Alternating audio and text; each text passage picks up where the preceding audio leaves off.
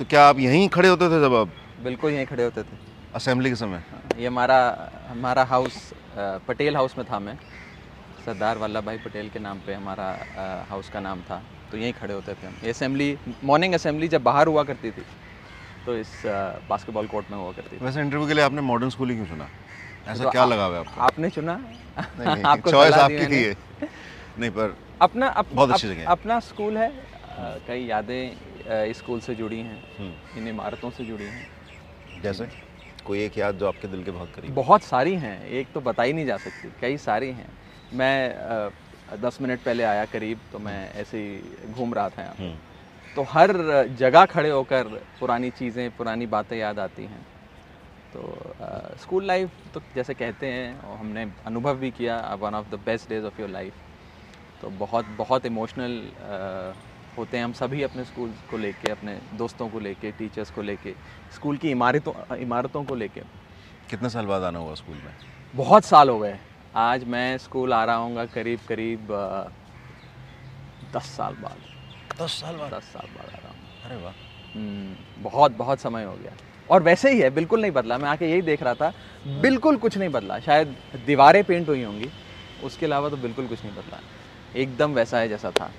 क्या प्यारी बात है। और कुछ हरकतों के बारे में बताइए। कुछ तो की होंगी स्कूल में। हरकतें अब तो हरकतों से आप समझ गए। हरकतें बहुत करी बदमाशी भी करी सस्पेंड भी हुए।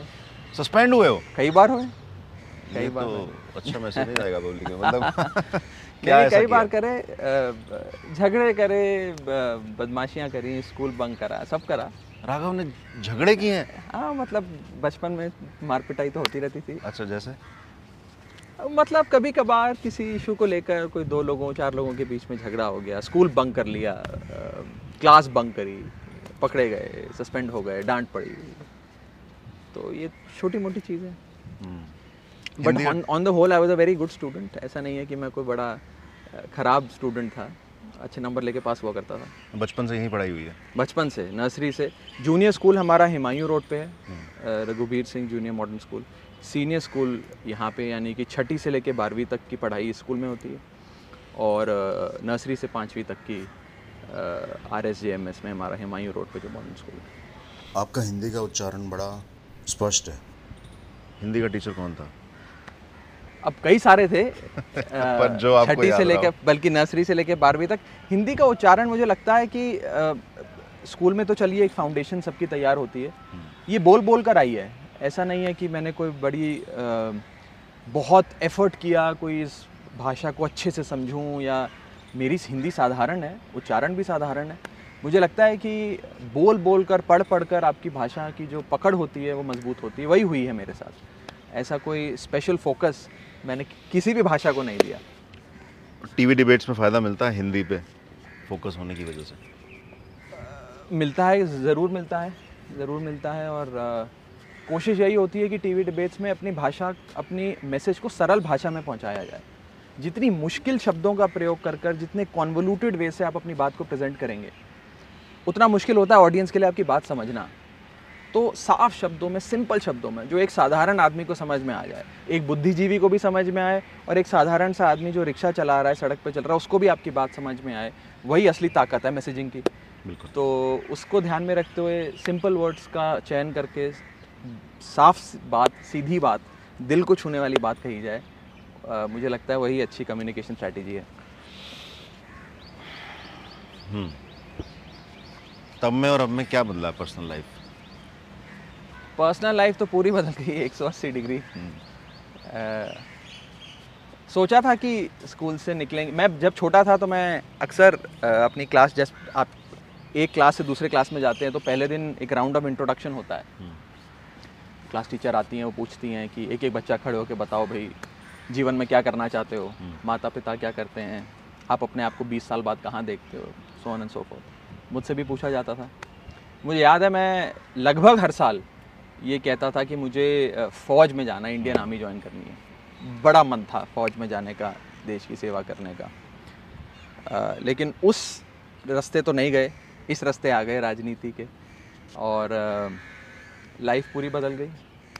अक्सर मुझे लगता है मैं अपनी ही बात करूँ अपने बैच की बात करूँ मेरे साथ जितने भी बच्चे स्कूल में थे मेरी क्लास में मेरे बैच में उनमें से कोई भी नहीं शायद राजनीति में आया होगा। एक भी नहीं। मुझे लगता है मेरे से चार बैच जूनियर और चार बैच सीनियर में भी कोई नहीं आया होगा। टच में आया भी आप उनके? काफ़ियों के संपर्क में है बहुतों के नहीं है बहुतों से संपर्क छूट गया ज़िंदगी बदल गई तो बहुतों से संपर्क छूट भी गया लेकिन आ, आ, बहुत ज़िंदगी बदल गई इसमें तो कोई दो राय नहीं है। अक्सर सोचते हैं कि कोई बिज़नेस करेंगे डॉक्टर बनेंगे चार्टेड अकाउंटेंट बनेंगे, वकील बनेंगे इंजीनियर बनेंगे। नेता या राजनीति में आने का या चुनाव लड़ने का तो कोई नहीं सोचता। मैंने भी नहीं सोचा था। तो केजरीवाल साहब से मुलाकात हुई और उन्होंने पार्टी बनाई और बस उनके साथ उनकी उंगली पकड़ के चलना सीखा और चलते गए चलते गए चलते गए। स्कूल के दिनों में कोई ना कोई रोल मॉडल होता है हमारा। कोई था? बहुत लोग थे। अ, कई सारे फ्रीडम फाइटर्स थे। अ, हमारे स्कूल बड़ा भाग्यशाली स्कूल है। इसमें कई लोग बड़े बड़े दिग्गज अ, यहाँ तक कि महात्मा गांधी जी बापू भी स्कूल में आए। और इन बड़ी हस्तियों ने स्कूल के कभी कोई फाउंडर्स डे में एज चीफ गेस्ट आए कभी किसी बिल्डिंग का इनाग्रेशन करने आए। तो रोल मॉडल्स तो कई सारे थे। From Subhash Chandra Bose Sardar Vallabh Bhai Patel. Contemporary time का कौन था? कंटेम्प्रेरी टाइम का। कंटेम्प्रेरी टाइम का तो अरविंद केजरीवाल जी हैं हमारे रोल मॉडल उन्हीं को फॉलो करते हैं। हर आदमी की कुछ कुछ अच्छी चीज़ें होती हैं विपक्ष के भी कुछ लोग हैं जिनमें कुछ कुछ अच्छी चीज़ें हैं। उन वो भी रोल मॉडल्स हो सकते तो हैं। बता दीजिए आज कौन किसको पसंद करते नहीं नहीं किस व्यक्ति में किस चीज़ को पसंद करते हैं ये तो ये बता है। नहीं जैसे अब अगर नेताओं की बात करें हम्म, तो पूर्व प्रधानमंत्री देश के अटल बिहारी वाजपेयी साहब। हम्म, उनमें कुछ बहुत अच्छी चीज़ें भी थी। उन्होंने फॉर एग्जांपल आज हम देख रहे हैं कि देश का विपक्ष किस प्रकार से एनिमोसिटी का रिश्ता है सत्ताधारी पक्ष में और विपक्ष में। रूलिंग पार्टी और ऑपोजिशन के अंदर जो रिलेशनशिप हम पहले देखा करते थे वो ख़त्म हो गया। एक ऐसा एनिमीज से बन गए हैं और सत्ता पक्ष जिसकी ज़िम्मेदारी होती है, विपक्ष को साथ लेके चलना, हर पॉलिसी निर्णय पर उनकी भागीदारी होनी चाहिए। वो एक पूरा सिस्टम ही ख़त्म हो गया है। उस मामले में अटल बिहारी वाजपेयी साहब बहुत वैल्यू करते थे विपक्ष को अपोजिशन की आवाज़ को बहुत वैल्यू करते थे, उनको सम्मान देते थे पूरा। तो बड़ी सारी चीज़ें हैं और विपक्ष के लोगों से भी सीखनी चाहिए, सीखते भी हैं।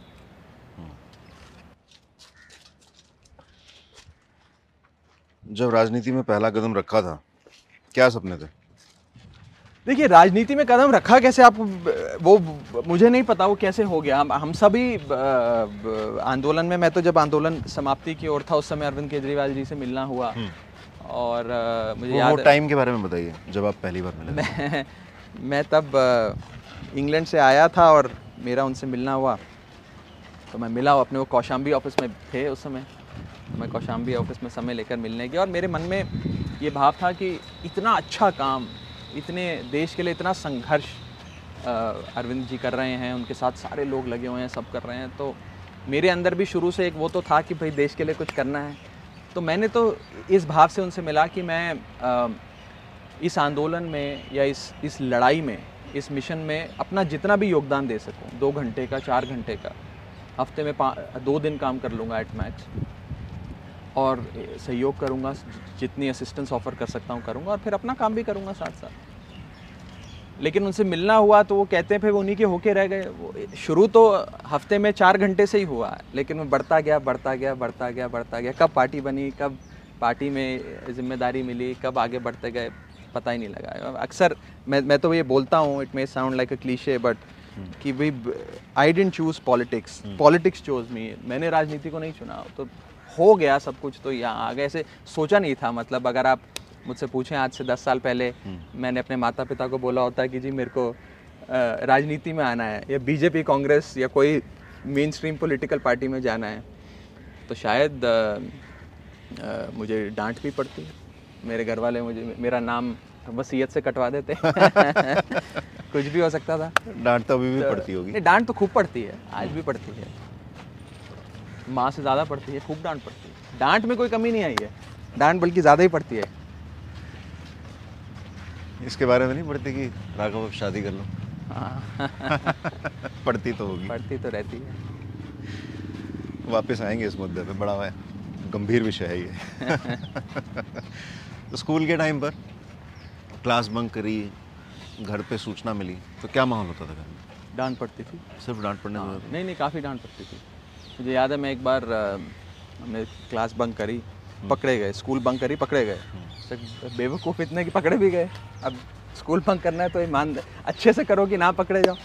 चलो, पकड़े गए। तो जो उस समय के हमारे टीचर्स होते थे, उन्होंने जितने बच्चे थे, उन सबके माता पिता को बुलाया। माई मदर ऑल्सो वेंट तो सारे पेरेंट्स बैठे थे टीचर्स एड्रेस कर रहे थे उनको, जी, देखिए बच्चे कहाँ आ गए हैं? स्कूल छोड़ छोड़ के भाग जाते हैं सुबह सुबह एक्सेट्रा तो बहुत डांट पड़ी। मुझे याद है मम्मी की आँखों में तो पानी आ गया था। She was almost on the verge of crying कि यार मैं तो सोचा नहीं था कि ये बच्चा स्कूल भी बंक कर सकता है क्लास भी बंक कर सकता है। कौन सी क्लास की बात है? ये ग्यारहवीं की बात है। तो कुछ बहुत डांट पड़ी तो माफ़ी मांगी पर उसके बाद नहीं किया। अच्छा। हाँ, तो बहुत जल्दी सुधर गया हम्म, हाँ, माँ के मन से निकले आँसू तो वो कहीं ना कहीं हाँ। पिघालते हैं कैसा भी मन बिल्कुल ठीक बात है। बिल्कुल ठीक बात है। तो एक नॉस्टैल्जिक फीलिंग के साथ आज का इंटरव्यू बिल्कुल बिल्कुल बिल्कुल। रिमेम्बरेबल रहना चाहिए आज। हाँ। का दिन आपके लिए। यहाँ हमारी क्लास हुआ करती थी। हाँ। ये हेड मिस्ट्रेस का रूम होता था। फिर आगे जब एक क्लास से दूसरी क्लास में गए तो आगे ऊपर बिल्डिंग में हमारी एक जो सामने वाला कमरा नज़र आ रहा है। वो हमारा हमारी क्लास हुआ करती थी स्पोर्ट्स में रुचि थी आपकी? हम्म बहुत रुचि थी। मैं बैडमिंटन खूब खेला करता था। हम्म, जहाँ से हमने इंटरव्यू शुरू करा वहाँ पीछे जो शंकर लाल ऑडिटोरियम है उसमें बहुत अच्छे बैडमिंटन कोर्ट्स हैं इंडोर बैडमिंटन कोर्ट्स हैं। वहाँ खूब खेला करता था। अपने स्कूल को भी रिप्रेजेंट किया बैडमिंटन- आपने, हाँ। हम्म, बैडमिंटन में रिप्रेजेंट किया। अब छूट गया सब कुछ लेकिन खेला करते थे खूब खेला करते थे। हमारे स्कूल ने शुरू से ही स्पोर्ट्स को बहुत प्रमोट करा है। हम्म, मतलब हॉर्स राइडिंग से लेकर स्विमिंग तक जब अन्य स्कूलों में नहीं हुआ करती थी मैं तो आज़ादी के पहले से बात कर रहा हूँ। हम्म, तब भी मॉडर्न स्कूल का बहुत एम्फेसिस स्पोर्ट्स और एक्स्ट्रा करिकुलर एक्टिविटीज़ पे रहता था। तो सभी स्पोर्ट्स खेलते थे मैं भी खेलता था। हम्म, क्रिकेट में भी रुचि रही है आपकी? क्रिकेट में भी थोड़ी बहुत रुचि रही। वैसे गौतम गंभीर इसी स्कूल के हैं। गौतम गंभीर भी इसी स्कूल का हम्म, मुझे याद मैं तो बड़ी अच्छे से मुझे याद है कि वो जो अपर फ़ील्ड है हम्म। पीछे जो जहाँ से हम चल के आए वहाँ पे बैटिंग किया करते थे सुबह से शाम तक। कितने बैच छोटे senior बच्चे होते थे। मेरे ख्याल से छः सात बैच से senior if my memory serves me right I don't know मैंने चेक नहीं किया। लेकिन बैटिंग करते रहते थे सुबह से शाम तक। तो मुझे याद है I clearly remember very clearly remember तो वो भी मॉड नाइट है। हम्म, चलिए आइए बैठते हैं।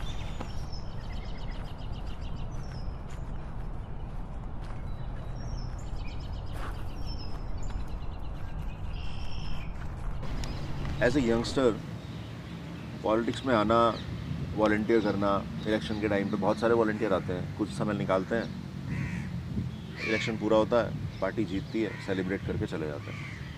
पर खुद को इतने लंबे समय तक आप तेईस चौबीस साल की उम्र से राजनीति में आए थे? बाईस तेईस। आंदोलन में आए थे राजनीति में आए बाईस थे। साल 22 साल। आंदोलन बाईस साल।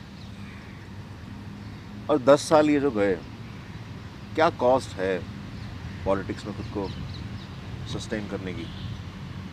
कॉस्ट तो देखिए हर चीज़ की होती है। पॉलिटिक्स की फाइनेंशियल कॉस्ट भी है। मैं अपनी सी ए प्रैक्टिस को चार्टेड अकाउंटेंसी का जो मेरा काम था हो सकता है मैं राजनीति में नहीं होता तो उसे एक अलग ढंग से एक और बेहतर तरीके से ज़्यादा समय देकर कर कर रहा होता। तो एक फाइनेंशियल कॉस्ट है अपॉर्चुनिटी कॉस्ट है। दूसरा सोशल कॉस्ट भी है क्योंकि आप एक ऐसी फ़ील्ड में हो और इतनी फास्ट मूविंग फ़ील्ड है और हमारी पार्टी तो वैसे ही बहुत काम करती है। हमारी पार्टी के लोग भी बहुत ज़्यादा काम करते हैं। आप अन्य पार्टी के लोगों से मिलेंगे ना वो इतना काम नहीं करते। वो दिन का तीन चार घंटे काम करते हैं बाकी आराम करते हैं। हम तो मुझे लगता है कि हम बीस बीस घंटे काम करते हैं बिकॉज़ हमारे बॉस जो हैं वो सोते नहीं हैं। वो वो बीस बाईस घंटे काम करते हैं। तो हमें हम भी हमसे भी काम कराते हैं हमसे भी करवाते हैं। तो एक सोशल कॉस्ट है। आप अपने परिवार वालों के साथ, रिश्तेदारों के साथ, दोस्तों के साथ भाई बहनों के साथ जितना समय बिताना चाहते हैं या बिताना चाहिए, उतना नहीं बिता पाते वो एक सोशल कॉस्ट भी आ जाता है। बट देखिए, वो तो हर चीज़ की कॉस्ट है लाइफ मुझे लगता है इसके जो जॉब सेटिस्फैक्शन इस काम में मिलती है, मुझे नहीं लगता किसी भी काम में मिलती है। इंसान इंसान जीवन भर बहुत मेहनत करता है। इसलिए करता है कि अल्टीमेटली खुशी मिले और वो खुशी कंटेंटमेंट से मिलती है। कंटेंटमेंट चाहिए सबको। जब तक वो कंटेंटमेंट तक नहीं पहुँचेगा, तब खुशी नहीं मिलेगी। कोई सोचता है लाखों करोड़ों रुपए कमाए, उससे शायद कंटेंटमेंट मिल जाए, संतुष्टि मिल जाए। कोई सोचता है बड़ा नाम हो, शहरत हो, कोई और रास्ते पे जाता है, धार्मिक मार्ग पे जाता है। मुझे लगता है कि हम जिस सेटअप में हैं, इसमें चुनाव लड़के सत्ता में आके लाखों लोगों की ज़िंदगी बेहतर करके जो खुशी, जो कंटेंटमेंट का अनुभव होता है, उसका कोई मोल नहीं है। वो जो फीलिंग है, वो जो अनुभव है, उस, उसको आप किसी चीज़ से तोल नहीं सकते। उसके सामने ये सारी फाइनेंशियल कॉस्ट सोशल कॉस्ट बहुत छोटी रह जाती है। और वो जो जो अनुभव है, मुझे लगता है वो एक एक हम सबको एक बहुत मोटिवेशन देता है, एक जील देता है, एक फ्यूल की तरह काम करता है, जिसको, जिस, जिसको देख कर हम लोग चलते रहते हैं, दौड़ते रहते हैं, भागते रहते हैं। काम करना है और काम करना है और ये करना है ये भी करके दिखाना है। तो कॉस्ट है लेकिन वो कॉस्ट मुझे लगता है कि एक समय के बाद इनसिग्निफिकेंट सी हो जाती है। स्ट्रेसफुल नहीं है बिल्कुल। बहुत स्ट्रेस है? कौन कहता नहीं है? बहुत स्ट्रेसफुल कैसे भी डील बहुत बहुत बहुत स्ट्रेस होता है। स्ट्रेस देखिए एक्सेप्शनली ज़्यादा है। इसमें तो मैं बिल्कुल कुछ नहीं बोलूँगा और डील करने का तरीका तो यही है कि घर वालों के साथ थोड़ा समय बिताया जाए। गाने सुने जाएँ, गाड़ी चलाई जाए एकांत में बैठ के सोचा जाए, रिलैक्स किया जाए। कई सारी चीज़ें होती हैं। वॉक पे निकल जाइए। लेकिन स्ट्रेस से इंसान को डील करना भी आना चाहिए। वो भी धीरे धीरे आता है। जैसे जैसे स्ट्रेस बढ़ता रहता है, उसे डील करने की जो आपकी क्षमता होती है, आपकी आपकी एबिलिटीज़ होती हैं, वो भी बढ़ती रहती हैं। तो अभी तक तो ठीक ही चल रहा है आप सीए बने तो हर CA cost and profit account बनाता है। P L account profit and loss account बनाता है। कभी मन में आया जब आप कह रहे हो कि स्ट्रेस के लिए या किसी भी रीज़न से अपने साथ बैठे हैं अकेले में तो मन में एक प्रॉफिट एंड लॉस अकाउंट बनाओ कि यार डिसीज़न सही है या कुछ खोया ज़्यादा पाया कम ऐसा कभी लगता है? देखिए, मैंने शायद अभी तक अपनी ज़िंदगी में वो प्रॉफिट एंड लॉस स्टेटमेंट और बैलेंस शीट बनाई नहीं है। जब बनाऊँगा तो सोचूँगा। मुझे लगता नहीं कोई ज़रूरत भी है बनाने की। बना कर भी क्या मिल जाएगा? और जहाँ तक आए हैं अभी तक भगवान की कृपा से, अरविंद जी के साथ से, उनके आशीर्वाद से जहाँ तक पहुँचे हैं, मुझे लगता है कि बहुत असाधारण रहा है सबका यहाँ तक पहुँचना। मतलब हम लोग एक average middle class household से आते हैं, साधारण से परिवार से आते हैं। और अरविंद जी ने इतने मौके दिए इतनी बड़ी बड़ी जिम्मेदारियाँ दी इस काबिल समझा कि इन जिम्मेदारियों को निभा सकें ये अपने आप में मैं समझता हूँ बहुत बड़ी चीज़ है। और अ, पिछले दस साल की जो जर्नी रही दस ग्यारह बारह साल की जो जर्नी रही अ, मुझे नहीं लगता मैं उसमें कुछ भी बदलना चाहूँगा। मैं संतुष्ट हूँ मैं खुश हूँ और भगवान ऐसे ही सेवा का काम करने का मौका देते रहे। काम मिलता रहे काम करते रहेंगे। सिंपल सी बात है। क्या काम आपके दिल के करीब है? कोई ऐसी चीज़ जो आप एज ए एम भी हैं वाइस चेयर हैं दिल्ली जल बोर्ड पानी पे बहुत काम करते देखा आपको। हम्म। क्या चीज़ बहुत करीब है दिल को? देखिए कई सारे एडमिनिस्ट्रेटिव सब्जेक्ट्स होते हैं जो एक इंसान के जहन कि मैं जब मेरी एडमिनिस्ट्रेटिव जर्नी शुरू हुई जब हम दूसरी बार चुनाव जीते जब सड़सठ सीटें आई सत्तर में से तो उस समय मुझे deputy chief minister Manish ji के हाँ। साथ उनके फाइनेंस पोर्टफोलियो में उनकी थोड़ी सी मदद करने के लिए उनको उनके एडवाइज़र के तौर पे लगाया गया था वहाँ से जर्नी शुरू हुई थी तो फाइनेंशियल रिफॉर्म्स कैसे किए जाएँ कैसे दिल्ली के बजट को संवारा जाए उस दिशा में छोटा मोटा काम मैंने भी किया मनीष जी की गाइडेंस में उनकी लीडरशिप में और उसके बाद फिर पार्टी ने नेशनल ट्रेजर बना दिया तो फिर वो पद छोड़ के पार्टी का राष्ट्रीय कोषाध्यक्ष बना। फिर चुनाव लड़े। अब एमएलए बन गए। एक हारे चुनाव लोकसभा का, एक जीत गए विधानसभा का। अब अपनी विधानसभा में भी काम कर रहे हैं। दिल्ली जल बोर्ड का जो काम है वो मेरे दिल के बहुत करीब है। पानी और सीवर की एक ऐसी समस्या है, जो मुझे लगता है कि दुख की बात है कि देश को आज़ाद हुए पचहत्तर साल हो गए, फिर भी आज बुनियादी सुविधाओं के लिए देश की राजधानी में हालत अब सोचिए देश के अलग अलग कोने में क्या हालत होगी। जब हमारी सरकार बनी थी, तब लगभग बावन चौवन प्रतिशत लोगों के घर में पाइपलाइन से पानी आता था, जल बोर्ड की लाइन से। अरविंद केजरीवाल जी ने अपने पहले पाँच साल के कार्यकाल में उस बावन, चौवन प्रतिशत को 94 परसेंट, चौरानवे प्रतिशत तक ले गए, लोगों के घरों में पाइपलाइन लगवा के पानी की डायरेक्ट उनको वाटर सप्लाई इंश्योर किया। तो एक एक बहुत बड़ा सफ़र जो पिछले सत्तर साल में तय नहीं कर पाए हम लोग, वो पाँच साल में अरविंद केजरीवाल जी की सरकार ने करके दिखाया तो ऐसी कई सारी चीज़ें हैं। आप मेरे से पूछते जाइए, मैं आपको बताता जाऊँगा क्या क्या रिफॉर्म्स करे और कैसे कैसे करते गए और क्या क्या चीज़ें उसमें निकल कर आई। हमने बजट की जब सफ़ाई करी बजट को क्लीन अप करा तो बड़े सारे ऐसे हेड्स होते थे जिसमें आप कहें वेस्टफुल एक्सपेंडिचर होता था। खर्च हो रहा है पैसा एलोकेट हो रहा है, खर्च हो रहा है। कहाँ जा रहा है भगवान जाने इतने सालों से। उसमें एक खर्चा होता था, बड़ा इंटरेस्टिंग है। एक दिन मैं सारे लाइन आइटम्स लेकर बैठा था बजट के। तो मैंने देखा कि नाम मुझे शायद पूरी तरीके से ध्यान नहीं है, लेकिन परचेज ऑफ़ ओपीएम शायद नाम था कि ओपीएम जो नशा होता है, वो नशे का पदार्थ खरीदने के लिए भी कुछ पैसे दिल्ली के बजट में दिए हुए थे। मैं बड़ा हैरान कहा दिल्ली सरकार क्यों खरीदेगी? ओपीएम क्यों खरीदेगी? तो मैंने थोड़ा इधर उधर पता वता किया किसी अफसर से। तो पता लगा कि जब फोर्टीज़ में फिफ्टीज़ में सिक्सटीज़ में कुछ अफ़गानिस्तान से लोग और अन्य किसी देश से लोग यहाँ आए, भारत देश और दिल्ली आकर सेटल हो गए। वो एडिक्ट्स थे। वो उसके बिना ज़िंदा नहीं रह सकते। थे तो सरकार ने कुछ कुछ जगहों पर ऐसी दुकानें बनाई कि वो तो मरी जाएँगे अगर उनको नहीं मिलेगा। तो उनको एज मेडिसिनल पर्पज़ के लिए रिहेबिलिटेशन और उनको रिहेबिलिटेट करने के लिए ये सारे पदार्थ देने आवश्यक है। लेकिन वो आज भी खड़े हुए हैं। वो लोग चले गए लोग चल बसे लेकिन वो लाइन आइटम खड़ा है। ज़रूरी नहीं है वो खर्च हो रहा होगा लेकिन एक एलोकेशन है एक लाइन आइटम तो हमने वो देखा पकड़ा उसे हटाया।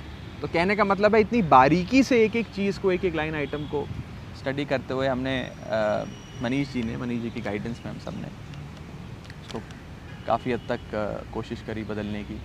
बहुत काम किया दिल्ली सरकार ने बहुत काम किया उसमें मेरे को जो छोटी मोटी ज़िम्मेदारी मिलती रही मैं भी कोशिश करता रहा निभाने की वो आपने ढाई रुपये लौटा दिए थे। हाँ मुझे ब्याज समेत। थे मुझे ब्याज नहीं दिया था मैंने। मैंने सिर्फ़ प्रिंसिपल अमाउंट वापस किया था।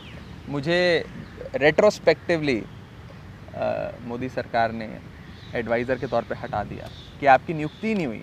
आपकी नियुक्ति वॉइड एबिनिशियो है। मैंने कहा नियुक्ति नहीं तो जितनी पगार मैं लेता हूँ मैं वापस कर देता हूँ। तो एक रुपए की शायद पगार थी ऐसी कुछ थी।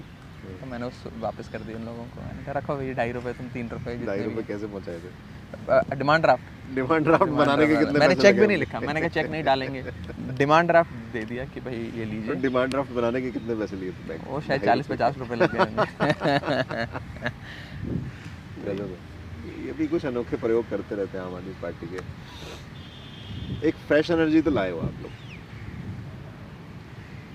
मुझे लगता है कि ये एक लौती ऐसी पार्टी है जिसके अंदर एक फ्रेशनेस, एक एनर्जी, एक ईमानदारी नज़र आती है। बाकी पार्टियों में कहाँ आती है? कोई भी पार्टी आप ऊपर से जम्मू कश्मीर से लेकर नीचे तमिलनाडु तक देख लीजिए। कोई फ्रेशनेस ही नज़र नहीं आती वही घिसी पिटी राजनीति पुरानी राजनीति चलती आ रही है। लोगों के पास भी विकल्प नहीं है ऑप्शन ही नहीं है वो भी बेचारे क्या करें? ये पार्टी से परेशान होते हैं इसके पास चले जाते हैं फिर पाँच साल ये परेशान करती है दूसरे के पास चले जाते हैं। सो so, एक फ्रेशनेस एक एक होप एक उम्मीद जो मुझे लगता है अरविंद केजरीवाल जी और आम आदमी पार्टी देश की राजनीति में लाए हैं। वो उसने बहुत बहुत बेहतरीन है वो मुझे नहीं लगता कि आम आदमी पार्टी आने से पहले मैं अक्सर ये सोचता हूँ कि देश का युवा इतना पॉलिटिक्स भी फॉलो करता था। बिल्कुल नहीं करता। ये- अरविंद केजरीवाल जी के आम आदमी पार्टी बनाने के बाद लोग इंटरेस्ट लोग लोगों ने पॉलिटिक्स में इंटरेस्ट लेना शुरू किया पॉलिटिक्स को समझना शुरू किया मैं ये नहीं कह रहा कि लोग पहले नहीं देखते होंगे पढ़ते होंगे। देखते थे पढ़ते थे। लेकिन एक इंटरेस्ट के साथ जिस जैसे आज के दौर में फॉलो करते हैं मुझे नहीं लगता आज से पहले करते थे। ये भी बहुत बड़ा ये ये भी ये भी एक अचीवमेंट है कि लोगों को पॉलिटिकली इतना अवेयर कर दिया। लोगों को रोज़मर्रा के जीवन से लेकर बड़े बड़े पॉलिसी डिसीज़न में अरविंद जी की सरकार ने इन्वॉल्व किया। अभी मैं कल एक इंटरव्यू देख रहा था जिसमें हरियाणा का एक यंगस्टर बोल रहा था कि ऐसा नहीं है कि चेंज नहीं हो सकता हरियाणा में। दिल्ली में चेंज हो सकता है यदि आम आदमी पार्टी दिल्ली में चेंज ला सकती है तो हरियाणा में भी बहुत कुछ चेंज हो सकता है सिर्फ़ नीयत की कमी है। क्या बनाता है नीयत? नीयत मीन्स वॉट देखिए नीयत मीन्स आप देश हित और जो ज़िम्मेदारी सामाजिक या प्रशासनिक ज़िम्मेदारी आपको मिली है आप पूरी तरीके से समर्पण भाव से उसे निभाने में लगे। अपने हित को ना देखें। मुझे लगता है वही एक साफ़ नीयत की सबसे सरल परिभाषा है। और हम लोगों की भी यही कोशिश रही है कि देश हित में, समाज के हित में जितना काम कर सके करें। जो काम अरविंद जी की सरकार ने शिक्षा के क्षेत्र में किया, स्वास्थ्य के क्षेत्र में किया, ये और सरकारें भी कर सकती थी। कोई ऐसे रेवोल्यूशनरी आइडिया नहीं है कि सिर्फ़ आम आदमी पार्टी वालों को ये आइडिया आ सकते हैं। बहुत साधारण से आइडिया है। हो सकता है इनका काफ़ी सारे आइडियाज़ के बारे में तो कई बार लिखा भी जा चुका है। कॉपी भी हो रहे हैं अलग अलग स्टेट्स नहीं कॉपी तो अब हो रहा है मैं कह रहा हूँ इम्प्लीमेंट होने से पहले दिल्ली में ये चीज़ें लागू होने से पहले कई बार लोग बुद्धिजीवियों ने लिखे बड़े बड़े अंतर्राष्ट्रीय एजेंसीज ने ऑर्गेनाइजेशन ने इन बारे में चीज़ें लिखी एक्सपर्ट्स ने लिखी। तो कोई ऐसी कोई बहुत एक्सेप्शनली ब्रिलियंट आइडियाज़ और प्रयोग नहीं है साधारण चीज़ है लेकिन साफ़ नीयत से उसे लागू किया। अब जो फ्लाईओवर 400 करोड़ का बनता था वो अरविंद केजरीवाल जी की सरकार ने 150 200 करोड़ में बना दिया। कैसे बन गया? तो साफ़ नीयत है। नहीं तो 400 का 800 में बनता है और ठेकेदार से पैसे भी अलग लिए जाते हैं। दिल्ली में एमसीडी का बना पुल जो है आज हम उसका ज़िक्र करते हैं। पैसे भी लिए जाते हैं अलग से ठेकेदार से। तो एक वो पूरी व्यवस्था को सिस्टम को बदल दिया।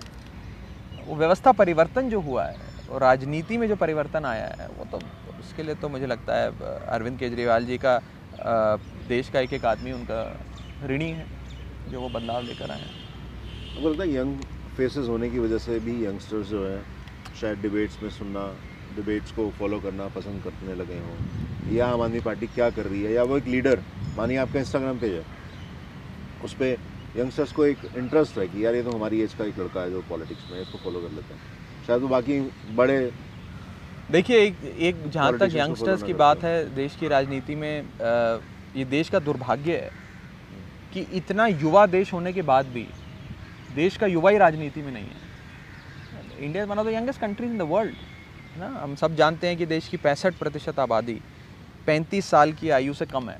पैंसठ प्रतिशत आबादी, पचास प्रतिशत आबादी देश की फिफ्टी परसेंट ऑफ़ इंडिया पच्चीस साल की उम्र से कम है। तो कितना युवा देश है? एवरेज एज शायद हिंदुस्तान की को उनतीस साल है। मैं भी एवरेज एज से बड़ा हूँ। मैं भी बूढ़े होने की उस पर हूँ। देश युवा है। तो कहने की बात यह है कि जब देश इतना युवा है तो युवाओं का पार्टिसिपेशन और रिप्रेजेंटेशन पॉलिटिक्स में क्यों ना हो? हम ये बात अक्सर कहते हैं। मैं इस आर्ग्यूमेंट को थोड़ा आगे बढ़ाता हूँ कि महिलाओं का राजनीति में होना बड़ा ज़रूरी है। उनके लिए सीटों की रिजर्वेशन भी होनी चाहिए। थर्टी थ्री परसेंट रिजर्वेशन कर देते हैं। बिल भी पास हुए, सब कुछ हुआ। वो क्यों कहते हैं? वो इसलिए कहते हैं कि महिलाओं के लिए रिजर्वेशन होगी। महिलाएँ इलेक्शन लड़ेंगी चुनाव जीतेंगी चुनाव जीत कर विधानसभा में या पार्लियामेंट में आएँगी और अपने मुद्दे उठाएँगी अपनी बात करेंगी अपनी अ, महिलाओं के समाज की बात करेंगी और उन बातों को रख कर ज़रूरतों को मांगों को रख कर शायद उनके लिए कुछ कर पाए। इसीलिए उसी हिसाब से हम बात करते हैं कि एक खास वर्ग को जैसे दलित समाज की हम बात करें वो सालों से दशकों से पीढ़ियों से उनके साथ अन्याय हुआ। तो उनको प्रतिनिधित्व देना चाहिए। वो आएँगे, जीतेंगे, विधानसभा में आएँगे, पार्लियामेंट में आएँगे तो अपनी आवाज़ उठाएँगे। उसी हिसाब से जब तक देश का युवा राजनीति में नहीं आएगा, चुनाव नहीं लड़ेगा, चुनाव लड़के इलेक्टेड रिप्रेजेंटेटिव की तरह काम नहीं करेगा, अपनी मांगे नहीं रखेगा तो फिर युवाओं की आवाज़ कौन उठाएगा? कोई युवाओं की आवाज़ उठाने के लिए कोई नहीं है। अब एवरेज एज हमारे देश की, मेरे ख्याल से राज्यसभा की कोई साठ पैंसठ साल है। अब साठ पैंसठ साल का एक आदमी या औरत कोई अठारह साल या बीस साल के युवा की आवाज़ क्यों उठाएँगे? उनको इशूज़ ही इशूज़ ही कितने पता होंगे? कनेक्ट ही कैसे कर? तो युवा युवाओं की यंग इंडिया की बहुत अंडर रिप्रेजेंटेशन है भारत की मेन स्ट्रीम राजनीति में जिसे बदलना चाहिए। और बदलना कोई बहुत आसान नहीं है। मैं इसलिए नहीं कह रहा कि मैं अरविंद केजरीवाल जी मेरे मेंटोर हैं मेरे मेरे बॉस हैं मेरे आदर्श हैं मेरे नेता हैं। बट मैं इसलिए कह रहा हूँ अरविंद केजरीवाल जी के बारे में कि वो एक एक लौते ऐसे नेता हैं जिन्होंने युवाओं को प्रमोट किया। बिल्कुल। और पार्टियों में आप देखिए आपके पास एक फैंसी सरनेम होना चाहिए। या तो आप गांधी हो मुफ्ती हो यादव हो सिंधिया हो पायलट हो ठाकरे हो पटनायक हो जब तक आपके पास कोई फैंसी सरनेम नहीं है यानी कि कोई बहुत बड़ी पॉलिटिकल परिवार से आप नहीं आते या आपका कोई पॉलिटिकल गॉडफादर नहीं है तो आप राजनीति में आगे ही नहीं जा सकते। आपको मौका ही नहीं मिलेगा। ना आपको चुनाव लड़ने का मौका मिलेगा ना कोई पार्टी में अहम ज़िम्मेदारी मिलेगी। तो वहाँ पे तो बहुत सारे बैरियर्स हैं। फिर मीडिया पावर चाहिए मसल पावर चाहिए मनी पावर चाहिए, ये सारे, बहुत सारे बैरियर्स हैं जो युवाओं को कोई आना भी चाहे ना, इस दिशा में आगे चलता भी है तो वो रोक देते हैं। ये स्पीड ब्रेकर नहीं है बैरियर है, वो रोक ही देता है कि नहीं भैया, और आगे नहीं जा सकते। दूसरी ओर आप देखें आम आदमी पार्टी को, अरविंद केजरीवाल जी को। इन, हमारी पार्टी में सभी युवा हैं, सभी यंग लोग हैं। मैं इकलौता नहीं हूँ, मैं कैमरे पे ज़्यादा नज़र आता हूँ। जो लोग कैमरे पे नहीं नज़र आते, वो मुझसे भी ज़्यादा युवा हैं और मुझसे ज़्यादा मेहनत करते हैं और मुझसे ज़्यादा काबिल भी हैं। बहुत लोग हैं, ऐसे संगठन चला रहे हैं, कोई बड़ी ज़िम्मेदारी कहीं निभा रहा है।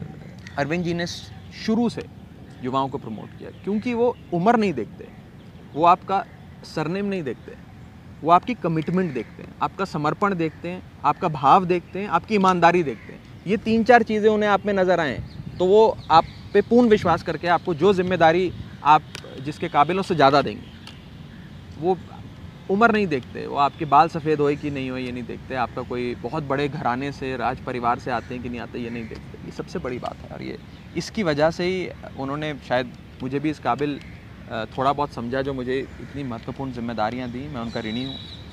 मुझे बहुत यंग एज में उन्होंने नेशनल स्पोक्स पर्सन बना दिया। आ, मैं शायद बाईस तेईस साल का था जब नेशनल स्पोक्स पर्सन बना दिया। तो बड़ा चुनौतीपूर्ण समय था। लोग सीरियसली भी नहीं लेते थे। तो दाढ़ी भी पूरी नहीं आती थी। तो लेकिन इतनी इम्पोर्टेंट ज़िम्मेदारी थी। मुझे लग, शायद मैं सत्ताईस साल का था जब मुझे उन्होंने राष्ट्रीय कोषाध्यक्ष नेशनल ट्रेजदार बना दिया। उस समय कांग्रेस के राष्ट्रीय कोषाध्यक्ष मोतीलाल वोरा जी हुआ करते थे। वो शायद नब्बे साल के थे, तब मैं सत्ताईस साल का था। एक बार हम किसी फ़ंक्शन मैं मनीष जी के साथ एक फ़ंक्शन में गया, रामलीला मैदान में उस समय रामलीला आज भी होती, हुआ करती थी। अब कोविड के चलते नहीं हो रही, लेकिन मनीष जी चीफ गेस्ट थे शायद तो मैं उनके साथ था तो मैं साथ चला गया उनके। तो वहाँ मोतीलाल वोरा जी भी आए हुए थे। तो हम दोनों साथ बैठे थे साथ साथ कुर्सी पे। मनीष जी मंच पे थे, मैं और मोतीलाल वोरा जी साथ पे बैठे। तो किसी ने फ़ोटो खींची, फ़ोटो खींच के उसने सोशल मीडिया पे डाली कि एक पार्टी का राष्ट्रीय कोषाध्यक्ष नब्बे साल का, एक पार्टी का राष्ट्रीय कोषाध्यक्ष सत्ताईस साल का। ये है देश की राजनीति में एक बहुत बड़ा बदलाव, बड़ा परिवर्तन। बहुत बड़ी बात। तो वो एक एक इमेज जो है वो कहीं मैं बड़ा इंस्पायर हुआ उस इमेज इसलिए नहीं कि मैं उस इमेज में था इसलिए कि लोग युवाओं का प्रतिनिधित्व कम होता जा रहा है। आना चाहिए यु, युवाओं को राजनीति में। और पॉलिटिक्स में नहीं आएँगे तो कोई बहुत बड़े रिफॉर्म्स भी नहीं ला पाएँगे। बदलाव भी नहीं कर पाएँगे। आज हमने मेहनत करके इलेक्शन लड़ा इलेक्शन जीते तो दिल्ली सरकार दिल्ली सरकार का पूरा सिस्टम तंत्र, पचपन साठ हज़ार करोड़ का बजट ये सब मिला।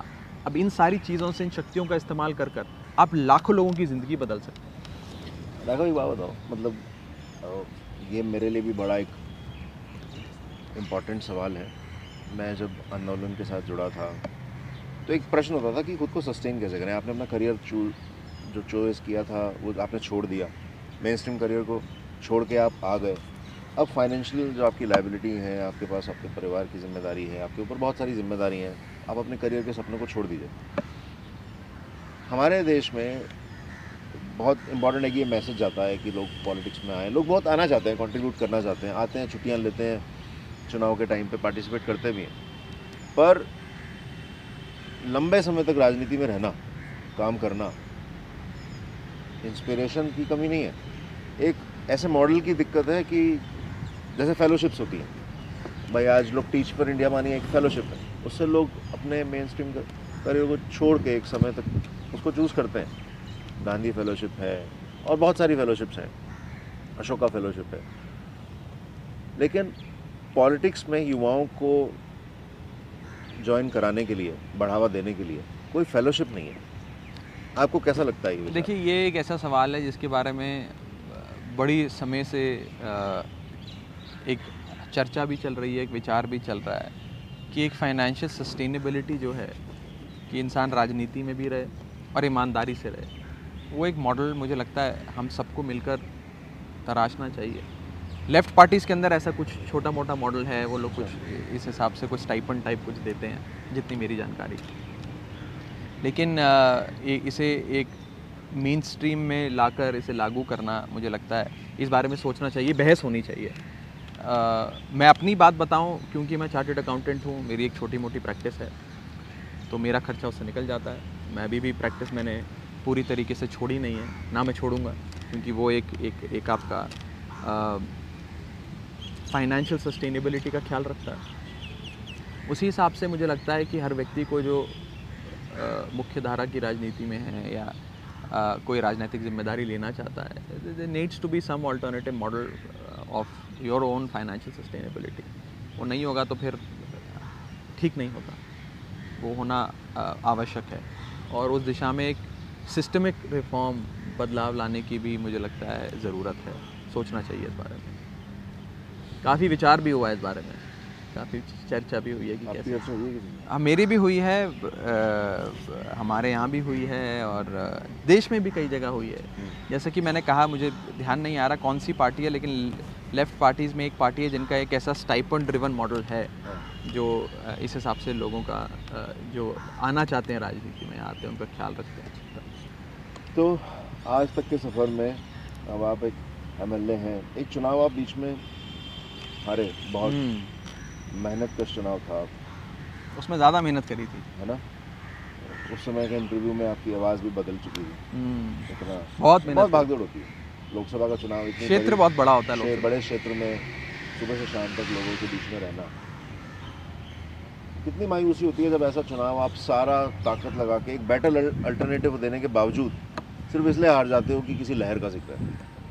या लोग इसलिए रिप्रेजेंट नहीं कर रहे हैं आपको रिप्रेजेंटेटिव नहीं चूज़ कर रहे हैं क्योंकि उनको लगता है कि सेंटर में हमने एक फेस को वोट देना है। ये जो देखिए मायूसी वाली राजनीति हो चुकी है। नहीं मायू मायूसी तो होती है आप इतनी मेहनत करते हो। जैसा कि मैंने कहा लोकसभा चुनाव एक ऐसा चुनाव था जिसमें मैंने तो बहुत मेहनत करी हम सबने करी। और उसकी तैयारियाँ मैंने लगभग एक साल पहले शुरू कर दी हाँ। तो 12 महीने चुनाव लड़ा। एक महीने या 40 दिन या 20 दिन चुनाव नहीं लड़ा बिल्कुल। 12 महीने चुनाव लड़ा। तो उसमें तो अपना सब कुछ झोंक दिया। बहुत मेहनत करी। और नतीजे मेरी इच्छा के अनुसार नहीं थे। हालाँकि तीन साढ़े तीन लाख वोट मिले सेकंड पोजीशन पर आया। एक फॉर्मिडेबल चैलेंज भी दिया अपने ओपोनेंट को लेकिन हार गए। बहुत दुख हुआ बड़ी मायूसी हुई। मुझे तो बहुत हुई। लोग कहें कि नहीं जी नहीं हम तो बिल्कुल ठीक थे। मैं तो ठीक नहीं था मैं तो मैं तो बड़ा परेशान था बड़ा दुखी था कि ये कैसे हो गया। मुझे लग रहा था कि मैं जीत रहा हूँ। एक आधे एग्जिट पोल ने भी दिखाया कि मेरी सीट तो मैं जीत रहा हूँ। हम्म। मैं तो बड़ा खुश था। लेकिन हार गए। मुझे लगता है कि तकदीर ने डेस्टिनी ने शायद यही प्लान किया होगा। मैं आई वॉज़ वेरी अपसेट मेरी तो कई बार पार्टी के लोगों ने पार्टी दूसरी पार्टी के लोगों ने दोस्तों ने रिश्तेदारों ने सबने कंसोल किया बिठाकर कि भाई ऐसी भी कोई बड़ी बात नहीं है। इलेक्शन ही हारे हो सब हारते हैं कोई हारता है कोई जीतता है। बड़े बड़े नेता हार गए तो ऐसी क्या बात हो गई? बट मैं I was very taken aback I was very very sad when I lost the Lok Sabha election but in hindsight मुझे लगता है कि विधानसभा का चुनाव अरविंद जी ने लड़वाया, लड़ने का मौका दिया, विधायक बनाया दिल्ली जल बोर्ड में ज़िम्मेदारी दी। ये अपने आप में बहुत बड़ी चैलेंज भी है, उपलब्धि भी है और एक ज़िम्मेदारी भी है। मुझे लगता है शायद मेरा रास्ता ये था, शायद भगवान ने चाहा था कि मैं इस दिशा में आगे बढ़ूँ। मैं कोई और रास्ता अपने लिए तराश रहा था उन्होंने कहा वहाँ नहीं यहाँ जाओ। मैं यहाँ आ गया। नहीं पर देश में जो सरकारों को खासतौर से केंद्र सरकार में वोट डालने का जो एक ट्रेंड चल पड़ा है कि भाई आप ये नहीं देख रहे हैं कि आपका प्रतिनिधि कौन है? प्रेसिडेंशियल स्टाइल हो गया इलेक्शन हाँ इसमें कोई दो- ये हमारी कॉन्स्टिट्यूशन की मूल भावना के तो विपरीत है। हाँ चुनाव जि, जिस हिसाब से लड़े जाते हैं और जो एक प्रेसिडेंशियल स्टाइल ऑफ़ इलेक्शन अब इस देश में आ गया है वो तो सब जानते ही हैं मानते ही हैं। उसके फ़ायदे भी हैं उसके नुकसान भी हैं। मैं खाली क्या खाली खाली नुकसान नहीं देखता। हम्म, वो बात सही है कि चुनाव हर सीट पे होता है। आपको अपना विधायक चुनना है वो विधायक मुख्यमंत्री चुनता है। आपने अपना सांसद चुनना है वो सब सांसद या संसदीय दल मिलकर प्रधानमंत्री चुनता है। अ, तो वो काफ़ी हद तक उसके अंदर जो लोकल इलेक्शन का फैक्टर्स हैं वो कम हो जाते हैं और एक प्रेसिडेंशियल स्टाइल ऑफ़ इलेक्शन ज़्यादा हावी हो जाता है उस पर लेकिन सिर्फ़ उसका फ्लिप साइड ये है कि दिल्ली का उदाहरण आप देखिए। दिल्ली में जब हमने पहली बार इलेक्शन लड़ा 2013 में तो जितनी लोगों ने आम आदमी पार्टी की टिकट पे इलेक्शन लड़ा शायद उनमें से एक भी पहले सामाजिक जीवन में नहीं था पब्लिक लाइफ में नहीं कोई नामी गिरामी नहीं था। साधारण से लोग थे। कोई ऑटो चलाने वाले को टिकट दी, कोई राशन की दुकान पर बैठने वाले को टिकट दी, ईमानदारी देखी बस, समर्पण देखा, देश के लिए काम करना चाहता है, ये देखा। वो लोग जीत के वो कैसे जीते? वो अरविंद केजरीवाल जी के नाम पे जीते। तो लोगों का विश्वास अरविंद केजरीवाल जी में था कि हम अरविंद केजरीवाल जी को वोट देना चाहते हैं, उनको मुख्यमंत्री बनाना चाहते हैं, उनको सेवा का एक मौका देना चाहते हैं। वो नहीं होता तो शायद हम भी कहीं नहीं होते आज। आज दिल्ली में जो हमें हमें इलेक्शन में जो नतीजे आए मैं मैं ये समझूँ कि मैं जीत गया तो अरविंद केजरीवाल जी जीते हैं। उनके उनके नाम पे वोट मिलता है उनके नाम पे हम लोग जीत कर आ- आ- आए हैं। वो नेता हैं वो मुख्यमंत्री हैं। लोगों ने उनकी लीडरशिप में वोट दिया। उनके पाँच साल के काम पे वोट दिया उनके किरदार पे वोट दिया उनकी ईमानदारी को वोट दिया। उन्हें दिल्ली वालों ने अपना बेटा अपना भाई मानकर वोट दिया। तो वोट उनका है उनके नाम पर है। तो वो एक अ, मैं कहूँ एक छोटा सा एक बेनिफिट एक प्रेसिडेंशियल स्टाइल ऑफ़ इलेक्शन का है जो मुझे लगता है कि हमें मिला है। हमने 2015 के बाद जब पाँच साल का कार्यकाल ख़त्म किया 2020 के चुनाव में जो वोट मांगे काम के नाम पे मांगे नाम के नाम पे नहीं मांगे हमने तो बोला था भाई काम किया तो वोट दो। वोट पड़ गया क्योंकि केजरीवाल सरकार ने काम किया पाँच साल में। मुझे नहीं लगता कि कभी भी जब से देश आज़ाद हुआ है तब से लेकर आज तक और दुनिया में कहीं भी ऐसा उदाहरण होगा कि एक मुख्यमंत्री अपना कार्यकाल पाँच साल का ख़त्म करके एक चुनाव में जा रहा है और चुनाव में वोटर्स से अपील कर रहा है कि अगर मैंने काम किया तो वोट देना। बहुत बड़ी बात है। काम नहीं किया तो मत देना। एक कॉन्फिडेंस बहुत बड़ी एक कॉन्फिडेंस एक आपको एक अलग ही लेवल की ईमानदारी चाहिए ये बात बोलने के लिए। बहुत बड़ी बात नेता तो छल कपट से वोट लेते हैं। और यहाँ हमारा नेता है अरविंद केजरीवाल जी जो जाकर कह रहे हैं काम किया तो देना नहीं किया तो मत देना वोट। ये दिखाता है कि कितनी सच्चाई के साथ लोगों की सेवा करी है। ये अपने आप में एक अचीवमेंट है इसीलिए मैं कहता हूँ उनके साथ सीखने को बहुत कुछ मिलता है। वो एक अलग ही उनके काम करने का स्टाइल है नज़रिया है। यहाँ से हम सोचना ख़त्म कर देते हैं ना वहाँ से शुरू करते हैं। आपका स्कूल बहुत अच्छा लगा स्कूल अच्छा है। अब दिल्ली सरकार के स्कूल भी बड़े अच्छे हैं। जब हम पढ़ते थे तब तो नहीं थे आज अच्छा। दिल्ली सरकार के स्कूल भी बहुत अच्छे हैं। जब आप दिल्ली सरकार के स्कूल को देखते हैं, उनके बदलाव की गाथा को देखते हैं, समझते हैं। मनीष जी ने बहुत अच्छी एक सुंदर पुस्तक लिखी है उस पर शिक्षा। तो मैं उसको पढ़ रहा था। बहुत सारी बुनियादी चीज़ों में उस पर ध्यान दिया है। ऐसा आज हम स्कूल में बैठे हैं, इसलिए सवाल जहन में आता कि as a young change maker क्या बुनियादी डिफरेंस लगता है आपको प्राइवेट स्कूल्स में और गवर्नमेंट स्कूल्स में, जिसको बांटना बहुत मुश्किल है। देखिए, अब आज के दौर के जो गवर्नमेंट स्कूल्स हैं, जो दिल्ली सरकार के स्कूल्स हैं, वो किसी भी प्राइवेट स्कूल को टक्कर दे सकते हैं।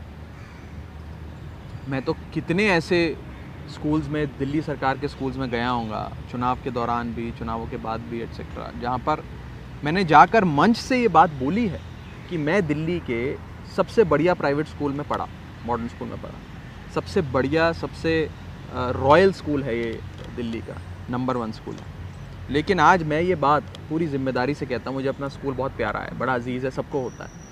लेकिन फिर भी आज अरविंद केजरीवाल जी की सरकार के, जो दिल्ली सरकार के स्कूल्स हैं, वो आज मेरे इस प्राइवेट स्कूल से भी बहुत बेहतर है। ऑडिटोरियम बेहतर है, इंफ्रास्ट्रक्चर बेहतर है, शायद क्वालिटी ऑफ़ एजुकेशन भी बेहतर है। आज वो जो एक डिफरेंस था गल्फ ऑफ़ डिफरेंस था between a private school and a सरकारी स्कूल, वो कम होते होते होते होते होते बहुत ही कम सा रह गया। मुझे लगता है और कुछ समय में गवर्नमेंट स्कूल जो बेहतर, कई सारे तो हो भी गए हैं, सारे ही शायद प्राइवेट स्कूल से बेहतर हो गए।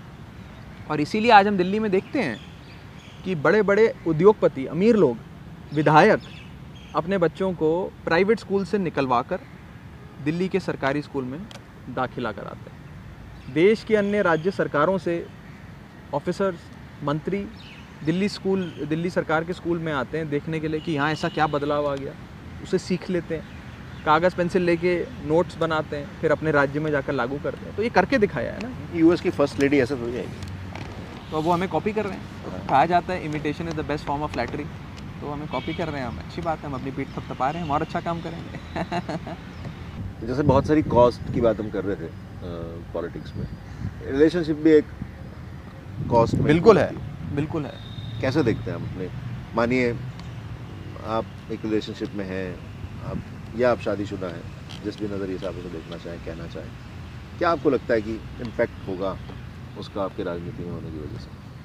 देखिए सपोर्ट सिस्टम के तौर पे भी काम किया जा सकता है। ज़रूरी नहीं है कि क्योंकि आप एक ऐसी व्यस्त जीवन में हैं स्ट्रेसफुल लाइन ऑफ़ वर्क में हैं, कि आपके पास परिवार के लिए और अपने लोगों के लिए समय नहीं है।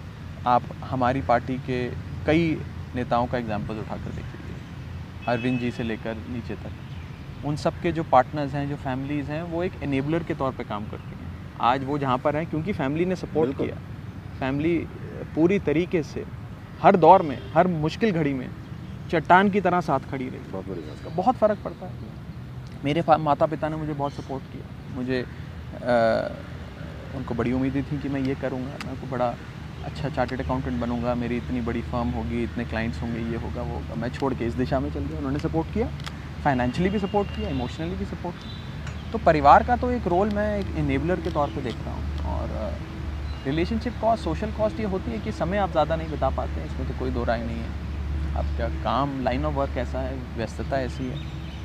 अ, लेकिन मैनेज हो जाता है मुझे लगता है। अभी तक तो हो ही रहा है।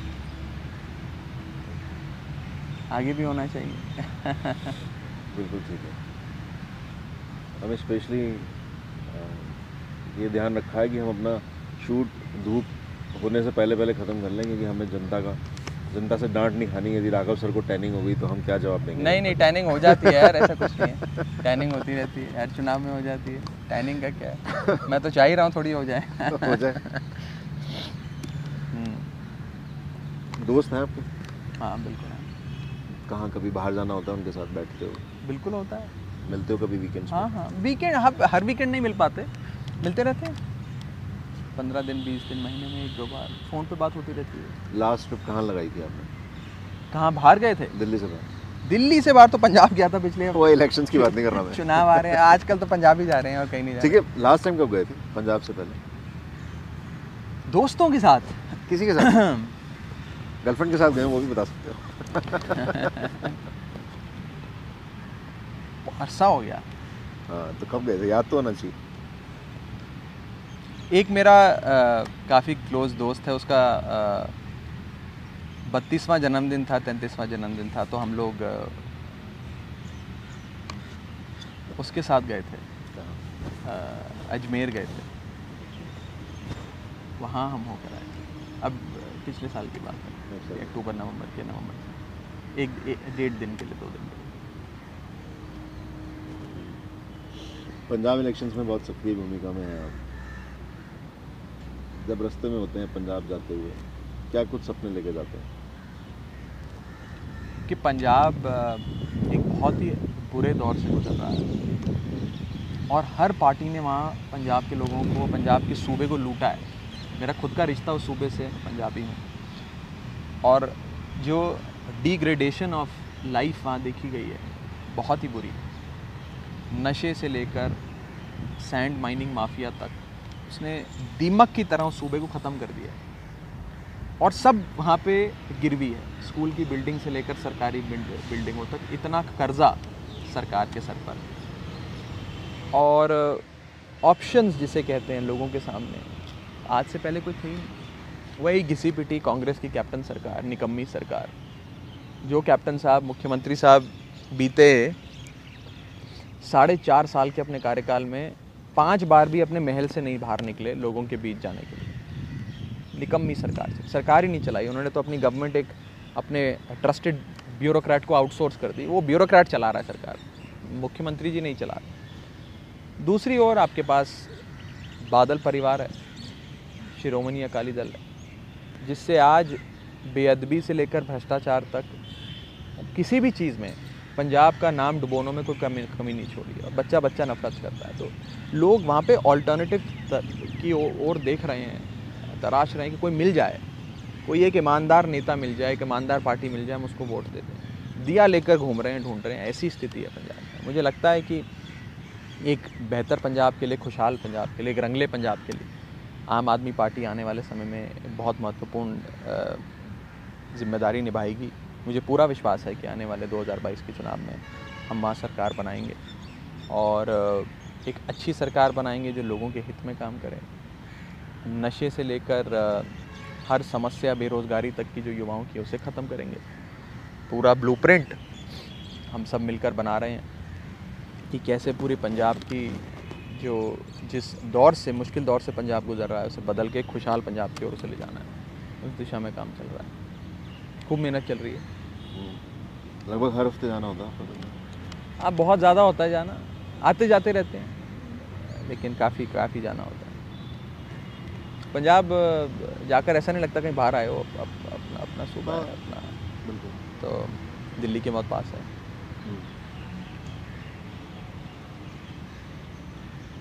पूरे देश में आम आदमी पार्टी के लिए यंगस्टर्स का रुझान बढ़ा है है ना?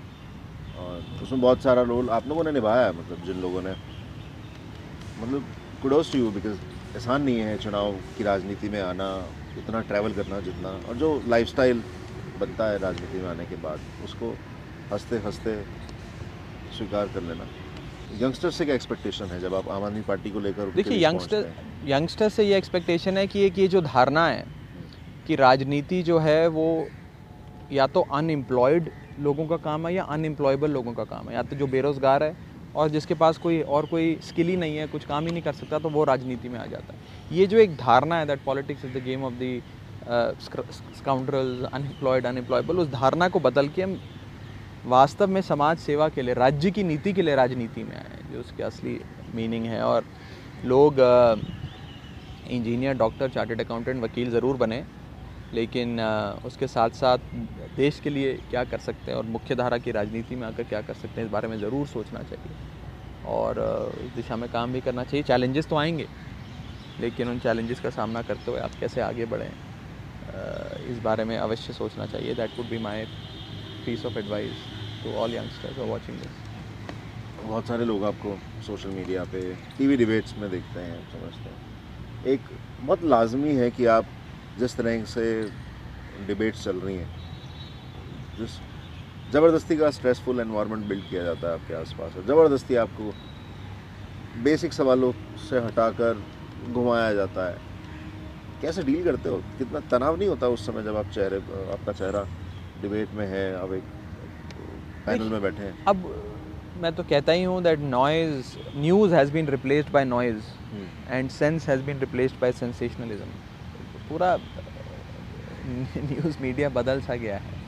कुछ कुछ चैनल्स हैं जो एक खास पार्टी एक खास विचारधारा के प्रोपागेंडा चैनल्स के तौर पे बिहेव करते हैं, उन्हीं के एजेंडा को आगे करते हैं। कोई निष्पक्ष इंडिपेंडेंट रिपोर्टिंग या जर्नलिज्म थोड़ी करते हैं। उसी हिसाब से न्यूज़ डिबेट्स में भी देखा जाता है।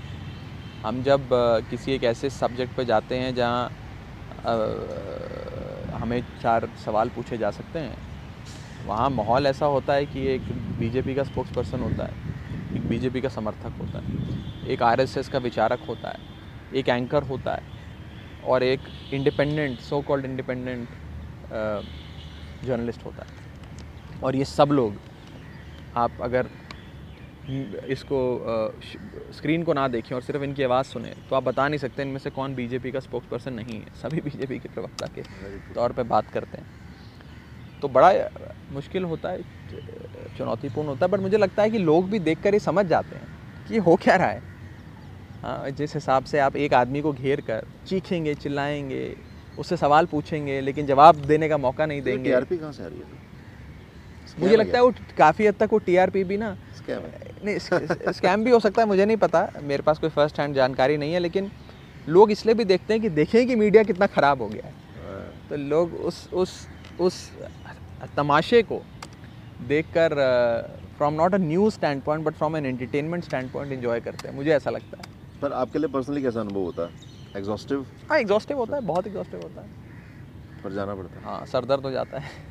पर जाना पड़ता है। करते हैं अपनी पार्टी की झंडे को बुलंद रखते हैं अपनी बात रखने की कोशिश करते हैं। ऑडियंस से बात करते हैं। एंकर से बात करने कौन जाता है? एंकर से क्या बात करनी है? या जो बाकी बीजेपी के स्पोक्स पर्सन हैं सपोर्टर्स हैं उनसे क्या बात करनी है? उनसे तो बात करके कोई फ़ायदा नहीं है। एक प्लेटफॉर्म है आप लोगों तक अपनी बात पहुँचा सकते हैं अपनी पार्टी की बात पहुँचा सकते हैं अपनी सरकार की बात रख सकते हैं करने की कोशिश करते हैं। सोशल मीडिया में बहुत सारे फ़ैन पेजेस हैं आपके। अच्छा मैं, मैंने तो नहीं देखे। देखने सीखे बहुत सारे कमेंट्स पढ़ रहा था मैं। लोगों को एक जानकारी के लिए बेताबी है कि राघव शादी कब कर रहे हैं? ये बता दी जाए मुझे भी बेताबी है इसकी कब कर रहा हूँ? मैं खुद इस तो जवाब किससे मिलेगा इस सवाल का जवाब मैं ढूंढ रहा हूँ। तो जवाब कैसे मिलेगा? हम क्या मदद जिस बेताबी से आप ढूंढ रहे हैं मैं उससे ज़्यादा बेताबी से ढूंढ रहा हूँ। क्या मदद कुछ मदद कर सकते हैं क्या हम आप? नहीं मदद आप मैं अपनी माँ का फ़ोन नंबर आपको दे दूँगा आप उनसे बात करें। और उन्हें बोले राघव अरेंज मैरिज तो नहीं करने वाले। शीघ्र अति शीघ्र आप हमें नहीं बगड़ा सकते। राघव अरेंज मैरिज नहीं क्यों क्यों नहीं कर सकता? नहीं लगता। नहीं ऐसा नहीं। बिल्कुल हो सकती है। जल्दी करेंगे बिल्कुल करेंगे। Soon soon very soon hopefully आइए चक्कर लगाते हैं आपको स्कूल आइए।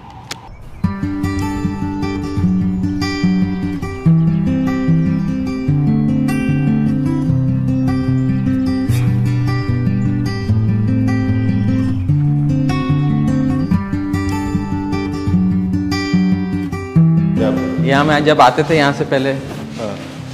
माँ के चरणों में मत्था टेक कर आगे जाया करते थे।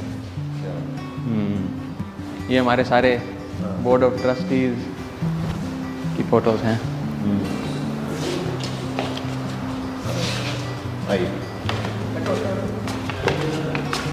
देखिए और महात्मा गांधी की भी है कहीं ना कहीं।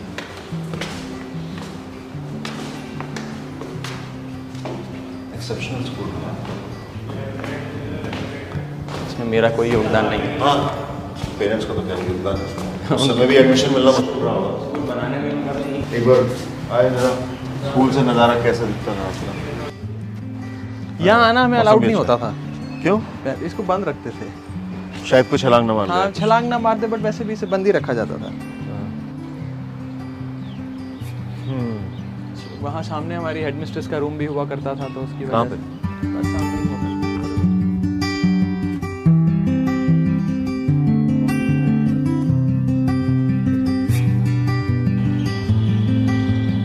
काफ़ी ब्यूटिफिकेशन हुआ है हाँ। स्ट्रक्चर्स तो वैसे ही हैं लेकिन जैसे वो हाँ। आइए क्लासरूम देखते हैं आपका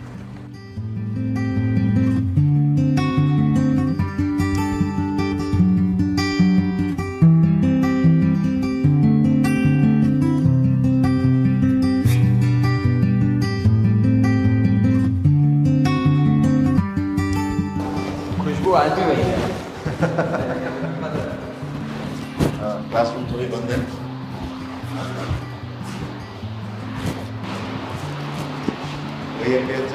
बिल्कुल बिल्कुल बिल्कुल। ये नहीं होता था प्रोजेक्टर और ये और चौक से लिखा करते थे काले रंग का बोर्ड होता था। ये दो चार चीज़ें ज़रूर बदली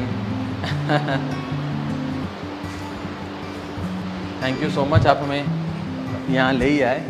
शुक्रिया आपका। कई सारी पुरानी यादें। अच्छी लोकेशन तलाश के लिए।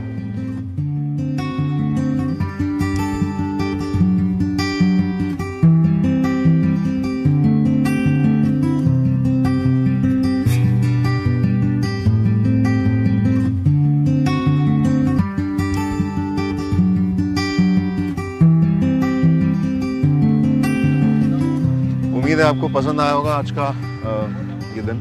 बहुत पसंद आया। आप हमें हमारे स्कूल लेकर आए। आपने इतना बढ़िया इंटरव्यू किया। थैंक यू सो मच बुलाते रहिए और ऐसे ही अनकही अनफिल्टर्ड कॉन्वर्सेशन करते रहिए। तो ये डेयरिंग और ये आम आदमी पार्टी का बेखौफ बना बहुत लोगों को अपनी तरफ़ लेके जाता है उम्मीद है कि।